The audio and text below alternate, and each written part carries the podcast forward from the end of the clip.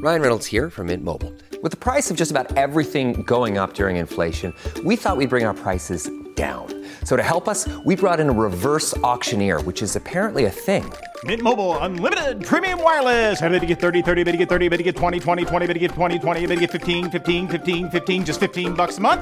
So, Give it a try at mintmobile.com slash switch. $45 upfront for three months plus taxes and fees. Promo rate for new customers for limited time. Unlimited more than 40 gigabytes per month. Slows. Full terms at mintmobile.com. Welcome.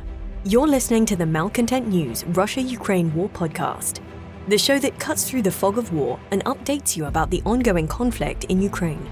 Don't forget to like, comment, and subscribe on Apple Podcasts, Spotify, and Google Podcasts.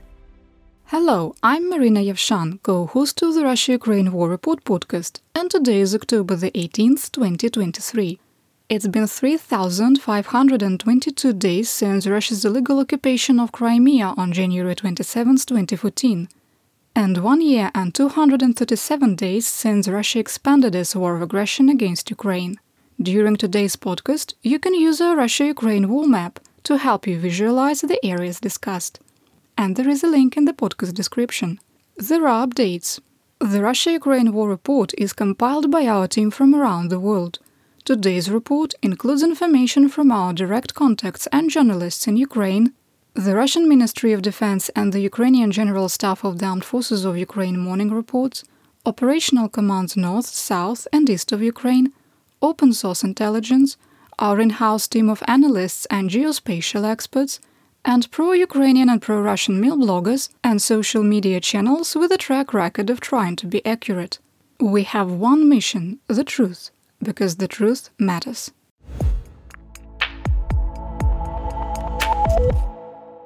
Let's start with the daily assessment. There are changes from yesterday. In our assessment, the promised deliveries of weapons, equipment, and munitions from Western partners appear to be catching up with the commitments made and may assist in extending the ongoing Ukrainian counteroffensive operations. The soft response by Ukraine's allies after Russian aggression on Ukraine's border will eventually lead to a significant incident that could result in military intervention. The Ukrainian summer fall counteroffensive is likely reaching its culmination point due to a number of factors, even though Ukraine still maintains significant combat potential and is maintaining the initiative in the Bakhmut and Zaporizhia regions. The Russian Federation has launched multiple large scale attacks in an attempt to force Ukraine to utilize its reserve forces and accelerate the consumption of ammunition, with United States military aid remaining in limbo. While Russia has taken the initiative in three areas of operation AO, the poorly executed offensives have caused catastrophic Russian losses.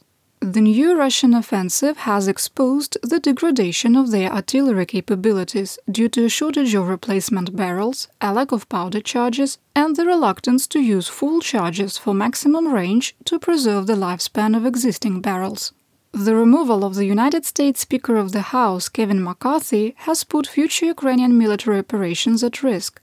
We further assess that the abrupt ending of US military aid will be catastrophic if a resolution is not reached within the next 8 to 15 days. The Kremlin continues to use the Israel Hamas war as a distraction in the information space to fracture support for Ukraine further and engaged in large scale disinformation campaigns. We maintain that Russia is stockpiling missiles for large scale attacks on Ukraine's energy infrastructure as the weather continues to degrade and the activity to destroy Ukraine's electrical system has started. Finally, while the possibility of an intentional nuclear accident caused by Russian occupiers at the Zaporizhia nuclear power plant remains low, the threat should be taken seriously.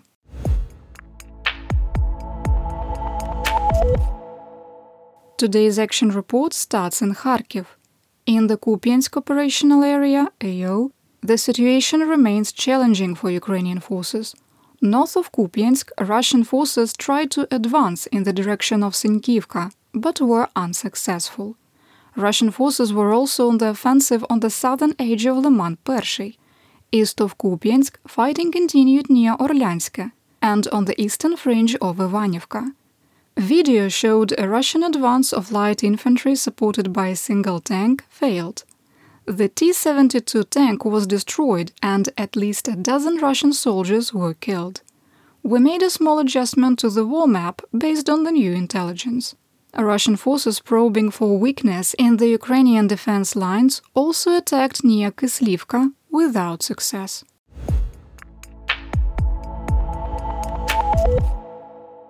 Moving on to the situation in the Donbass, we start in Luhansk. In the Svatove AO, Russian forces have switched to probing attacks striking near Sergiyevka, Nadia, Novoyegorivka, and Makiyivka. Ukrainian forces were under pressure at Makiyivka and Nadia, which was hit with nine attacks throughout the day. Moving to an assessment from our analyst team. Our assessment is unchanged from over the summer while the podcast was on a break. The terrain west of Sergiyevka is very unfavorable for a Russian advance, and Ukrainian forces have had time to prepare additional defenses and lay mines. It will be extremely challenging for Russia to establish stable defensive positions on the western edge of Nadia to launch future offensives. A successful push toward Borova will require an advance to Pershotravneve as quickly as possible to establish a bridgehead on the ridgetop. We're unsure why Russian commanders continue to attack in this direction. South of Kreminna, the Russian Ministry of Defense, Armad, claimed Ukrainian forces were on the offensive in the areas of Dubrova, Kuzymene, and Shipilivka. Once again, Russia's idea of a repelled offensive includes Russian forces getting wrecked. Is getting wrecked proper military terminology? Video west of Shipilivka showed Russian troops and engineering equipment for a river crossing being destroyed by the Azov Brigade. We link to the video and other resources in our daily situation report. Information on how to become a subscriber and access our curated content is in the podcast description. There was no information about the results of the reported missile strike on the Russian helicopter base near the occupied city of Luhansk. It has been confirmed that M140 M39 ATACMS missiles were used in the attack. Did someone say ATACMS missiles? There's more information coming up in the Zaporizhia and theater-wide section of the podcast. In northeastern Donetsk, mutual fighting was reported in the Klishchiivka AO, east of Klishchiivka and Andriivka. There are no changes that we can report at this time. In Slovyansk, Russian missiles struck a dormitory at the agricultural college campus, which is already heavily damaged from earlier missile strikes. The building was unoccupied and there were no injuries. Next, let's talk about the situation in southwestern Donetsk. In the Avdiivka AO, the intensity of Russian attacks has diminished. For the second day in a row, Armad didn't mention Avdiivka in its morning report. That's right, it was never an offensive. It was a special military operation active defense. A Russian advance in the direction of Stepove ended without success. Further south, Russian forces switched tactics and did not try to advance on the Terekon from Vesele, instead attacking Avdiivka with support from the Russian aerospace forces VKS from Opytne. The offensive was also unsuccessful. Russian attacks south of Tonenke and near Pervomaiske ended in failure. Moving to assessment. There is not enough information to declare the Russian offensive over or to say that Ukrainian forces have stabilized their defensive lines. Russian forces have additional reserves and may be in an operational pause. Russian claims that fire control has been established on Ukrainian ground lines of communication, GLOC supply lines, are exaggerated. Through all this fighting, over 1,600 civilians are still living in Avdiivka. In the Marinka AO, Russian forces once again attacked Ukrainian troops in and near Marinka, with no change in the situation. In the Staromlynivka AO, the General Staff of the Armed Forces of Ukraine, GSAFU, reported that Russian forces launched counteroffensives in the direction of Prechistivka and Zolota Niva, suffered losses, and returned to their defensive positions. Aren't you glad I didn't say was unsuccessful?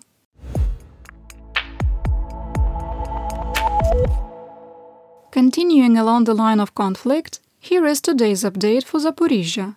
Russian forces have launched a significant active defense. Wait, that's not right. Launched a significant counteroffensive on the western edge of Verbove, advancing on their own anti armor defenses on the second echelon of the Surovikin line. Videos we reviewed today indicated it is not going well, with Russian forces suffering significant losses. At the time of recording, we had additional intelligence that we could not confirm in time for today's podcast. Russian forces also continued counterattacks west of Robotine and north of Novoprokopivka with no success. The city of Zaporizhia was hit by up to six missiles, with one striking an apartment building, destroying the two uppermost floors. Two people were killed, and search and rescue operations were continuing. Thanks to bad operational security or OPSEC by Russian forces in occupied Berdyansk, it has been confirmed that the airport north of the city was hit by three M140 ATACMS missiles built in 1996. The missiles were taken from the expired stockpile of United States munitions and have a range of 165 kilometers. Videos shared by Russian troops showed multiple fires after the strike and ammunition cooking off. The Special Operation Forces, SSO of Ukraine, reported that nine helicopters were destroyed, an anti aircraft missile system, ammunition, and dozens of dead and wounded Russian soldiers. The evening report by GSAFU reported that six helicopters had been destroyed theater wide. There is still more information to come about ATACMS in the theater wide section.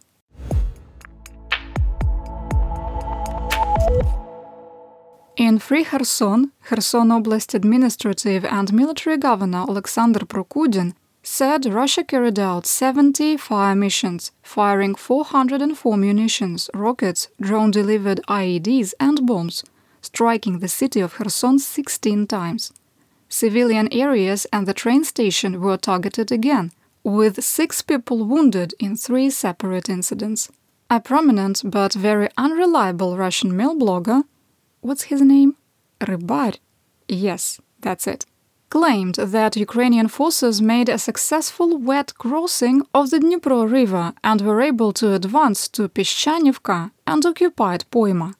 There were no other sources for the claim, and we are including it in today's podcast because if you're following what's happening, you've probably heard the rumor. I can neither confirm nor deny the report at this time.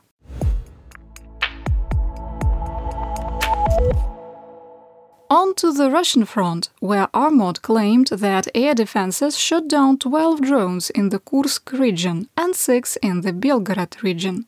The Security Service of Ukraine, SBU, reported that drones successfully struck a Russian encampment near Khalina airfield in Postoyalny Dvor, Kursk. It is reported that 3,000 Russian soldiers are stationed at the base, and the drone strikes killed 18.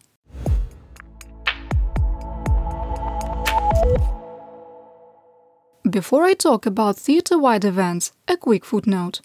We are covering the Israel Hamas war and have started situation reports available through our Patreon. $5 a month gets you in depth information about the Russia Ukraine and Israel Hamas war. There is a link in the podcast description. And now on to theater wide events. Ukrainian officials reported that 15.8 billion cubic meters of natural gas is in storage, with plans to accumulate another 700,000 million cubic meters before the end of the year. Through 2023, Ukraine dramatically increased the number of natural gas wells and has become more self sufficient for its internal energy needs the United States, Japan, and South Korea met to discuss the increasing threat from North Korea and their ongoing support of the Russian Federation by supplying ammunition.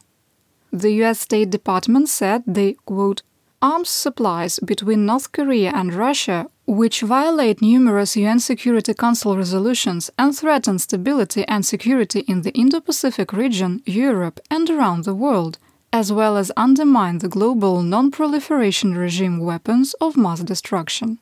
You may have noticed that Doug Potato Prince, the self declared leader of Belarus Alexander Lukashenko, has gotten awfully quiet. Uncle Lando Calrissian hasn't fallen out of a window, but it is reported that the last Wagnerites have left Belarus and were redeployed to Syria. Well, he still has his tactical nuclear weapons, even if he doesn't have the codes to activate them. The Associated Press reported that the United States sent less than a dozen ATACMS missiles to Ukraine on September the 21st and hid the shipment by listing them as DPICM.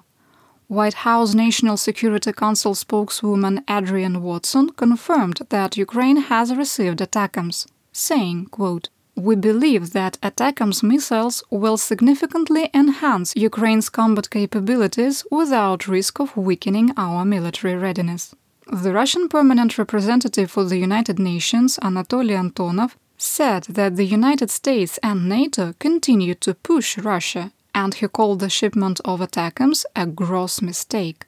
US Colonel Martin O'Donnell, the representative of the US Army in Europe and Africa, said that the United States now has all 31 M1A1 Abrams main battle tanks, trained crews, ammunition, and spare parts.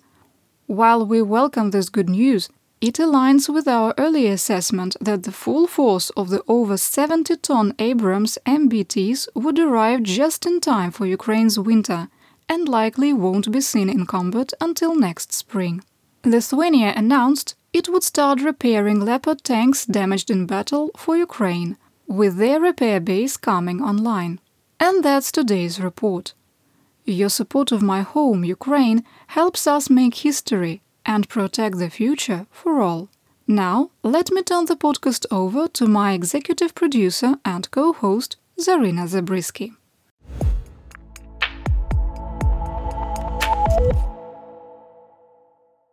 On October 17th, I had another rude awakening. A friend called and told us to drive a few blocks down from our building here in Kherson as a car was hit by mortar on a roundabout. As projectiles whistled over our heads, we threw on our gear. Bulletproof vests and helmets are a must here and rushed to the site. This car was just hit, I hear, from mortar. Um, and you hear uh, the attacks are continuing. The driver of this car was picked up by an ambulance. We are going to proceed from here, and in the background, you see uh, the university, and that's the building that we have uh, visited the other day, which was attacked as well.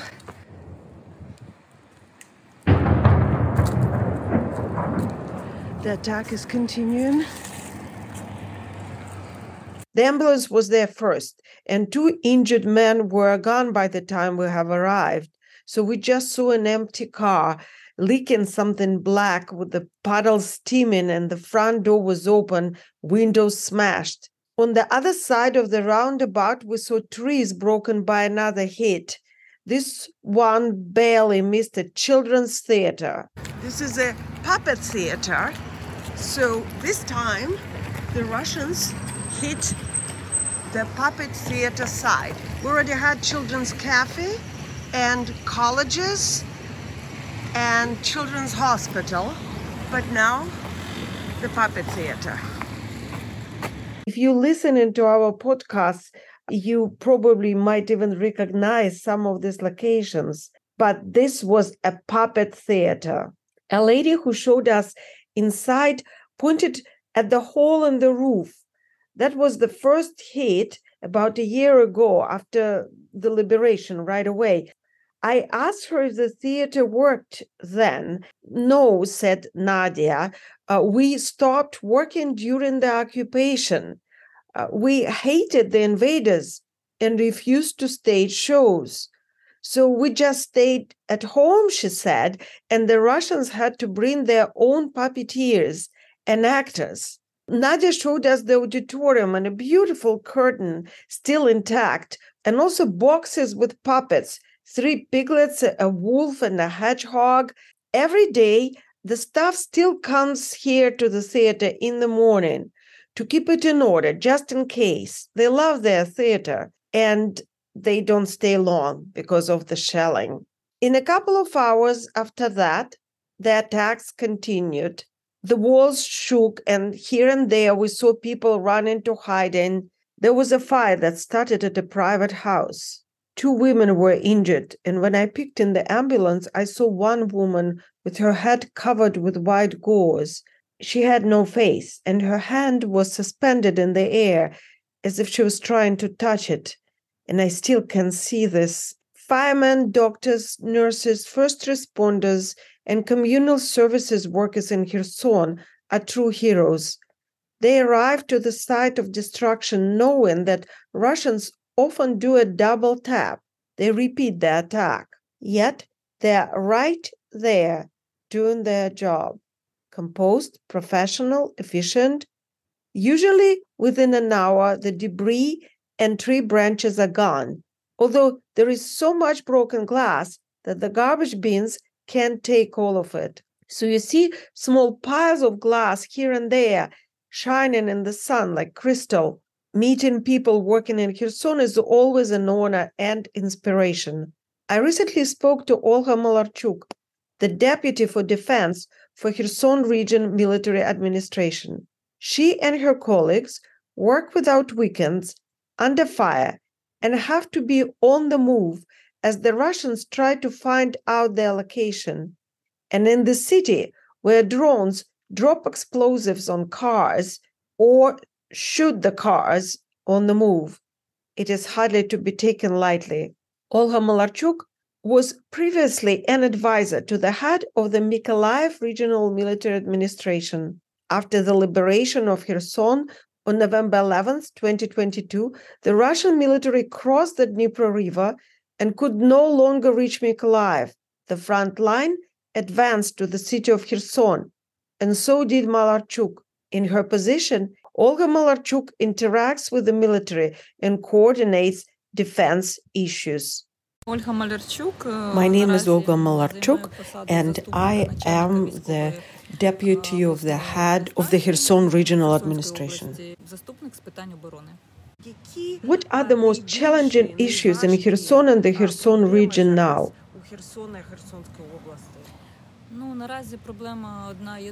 Well, at the moment, there's only one problem. It's ongoing shelling that has no schedule or logic. Artillery, aerial bombs, constant tension. You can be heading somewhere, and suddenly you have to fall down next to the curb.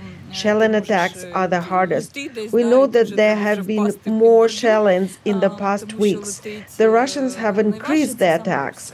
They are afraid of us and they are starting to get hysteria again, so they are following their old method. That is, they bombard us as much as possible in order to create a certain panic, so that civilians start to worry and say negotiations are necessary and so on. But it is almost two years of full scale war going on in our country, not to mention the fact that we have been at war for almost 10 years since the beginning of 2014. And all this time that they are trying to put pressure on the civilian population. The civilian population only becomes angrier, more aggressive, and tries to help our Ukrainian military as much as possible to help to expel all Russians from our territory.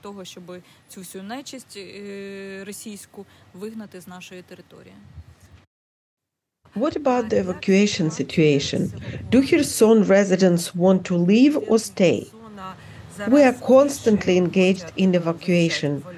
We are also helped by the regional administration, uh, regional military administration, uh, and the city administration of Kherson.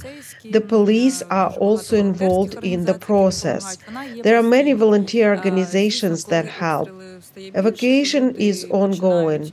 Of course, when there are more shellings, uh, people start to think more about evacuation, especially families with children. The Russians, as they fled, left a large number of mines, and this is a problem in the region. The Kherson region is the most mined territory. A lot of effort has been put into demining. When the Russians fled, they left behind a large number of minefields. This is a big problem in the region for agricultural enterprises. A lot of effort is currently devoted to demining. We have units of the armed forces, police groups, rescuers of the state emergency service. There are also private organizations that come in and help. This is more or less acceptable. Uh, demining is a priority. No matter how much we would like to clean up agricultural land as soon as possible, we still prioritize buildings and villages first. At the same time, we are demining roads and bridges. Mine clearance is not as fast as we would like due to constant shelling. In addition, it is painstaking, it's big work. It is necessary to understand that the life of a sapper is more important and he cannot work in a hurry. I would like people to also understand that demining work continues here all the time. We are currently waiting for additional forces. We constantly ask for additional forces through the Office of the President and the Armed Forces of Ukraine. They listen to us, and when there is an opportunity, they train and provide us with new sappers. Can we discuss the consequences of the flood? The Kakhovska uh, hydropower plant is an unprecedented attack that only the Russians could do. Although, in general, I was not surprised. Honestly, I was not surprised. Let's just say that the expectations were there because all methods work for Russians, unfortunately. This is a very big tragedy. We are still struggling with its consequences. Unfortunately, there are areas where we still cannot begin to remove the remaining sludge and debris from the flood. As soon as our employees enter there, shelling begins. Unfortunately, we have lost human lives, and this is the most important thing. Therefore, there are areas to which we still cannot get. Where possible, the gas supply is already has been restored, water supply is being restored, light is being restored. Unfortunately, we do not know the scale of the tragedy on the left bank. We have some statistics there which we can collect through our people, but we will see the full scope only when we are already on the left bank of the Dnipro River, which is located on a little lower ground, and of course the damage is the worst there. But believe me, what I have seen in my capacity of the head of the disaster management staff, it is very scary. When you come to villages where the water is really muddy and you see old people who are crying because they have been working to earn money for their houses all their lives and their homes were flooded. They have done everything for themselves and they just wanted to garden. Uh, it was difficult for me to see. It was difficult to communicate because there's such anger inside. You know, you have tears welling in your eyes, but you cannot show them. Yes, these terrible people, Russians, are just trying to destroy our nation, all of us, by the means available to them. They are trying to do it, but they will not succeed. How is the ecological situation? How is the water? Is it potable? We have special committees carrying out research. They take samples and examine the condition of the water in the laboratory. Every day they report to us and we see all the numbers. The most important thing is that we did not have any serious infections. Thank God people heard and followed the government's announcements when it was possible to use water and when not. There are places where we still cannot restore water it is contaminated. Pure bottled water is constantly delivered there. Water is also delivered for household use. Currently, the situation is stable. A personal question. As a woman, what do you think about your role in the military service in the society and in the progress towards victory? I understand that I have to move forward. My mission, my work. The same work that I did in Mykolaiv region. Uh, now the front line has moved forward and I'm moving with it. I move forward too because my main direction is with the military. Nothing has changed since the start of the full scale invasion. It's just that the position has changed now. I need to continue to solve issues related to the ability of the military to move forward. For me, this is a priority. I have been with the troops since 2014. Since that time, I've been doing everything possible for us to finally win. I am sure that the victory will be 100% ours. My role is simple to be a link in the existing chain and help the military to win to the victory. You've been listening to the Malcontent News Russia Ukraine War podcast. To help keep us independent, please consider providing financial support by becoming a patron. Want on demand news in your hand? Download the Google News app and make Malcontent News one of your favorites to receive breaking news updates. Thank you for listening.